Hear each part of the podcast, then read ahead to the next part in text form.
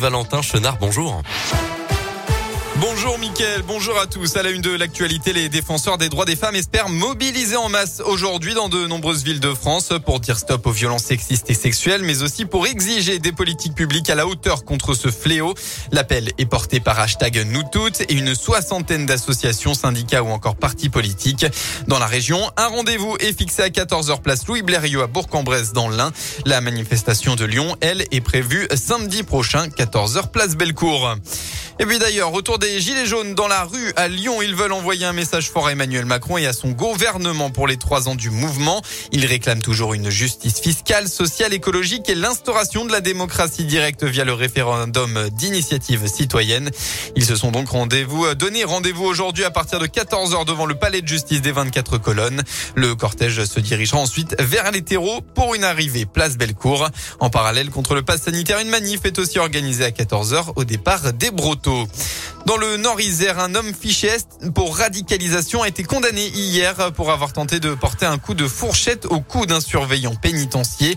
Il reconnaît les faits et a vous-même revendiqué la volonté d'être médiatisé pour cette attaque. Âgé de 25 ans, il a écopé de 3 ans de prison ferme. Il a été reconduit dans sa cellule de Corba. On passe au sport en basket. La marche était trop haute pour l'Asvel, décimée par de nombreuses absences. Les Villeurbanais ont lourdement chuté hier soir face au FC Barcelone en Euroleague. À la clé, une défaite de 20 points, 60 à 80 pour les hommes de TJ Parker qui n'a pas pu aligner que 10 noms sur la feuille de match. Et en plus des quatre blessés, deux joueurs ont été testés positifs au Covid avant la rencontre et resteront 14 jours à l'isolement.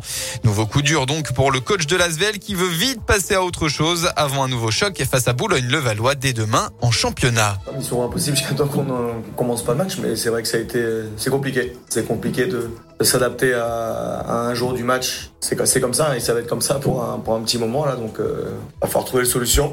Peut-être qu'on a un match qui vient rapidement dimanche, mais après c'est vrai qu'on a quelques jours pour préparer euh, Monaco. Mais c'est vrai que le Valois, ça va. c'est un match pour la première place hein, du championnat, donc il va falloir. Euh, va falloir lever la tête après un match comme ça. Faut pas être inquiet, il faut juste que les 10 joueurs qui seront là, que tout le monde soit au niveau. Il faut qu'on soit tous au niveau. Asvel Boulogne-le-Valois, c'est demain à 17h à l'Astrobal. Notez que les Villeurbanais sont désormais 8e en Euroleague avec 6 victoires et 5 défaites. En foot, suite de la 14e journée de Ligue 1 aujourd'hui avec deux rencontres à 17h. Le PSG accueille Nantes tandis qu'à 21h Montpellier se déplace à Rennes. Hier, Monaco et Lille se sont neutralisés deux buts partout et enfin demain, le choc, l'Olympico, Lyon face à Marseille, ce sera à 20h45.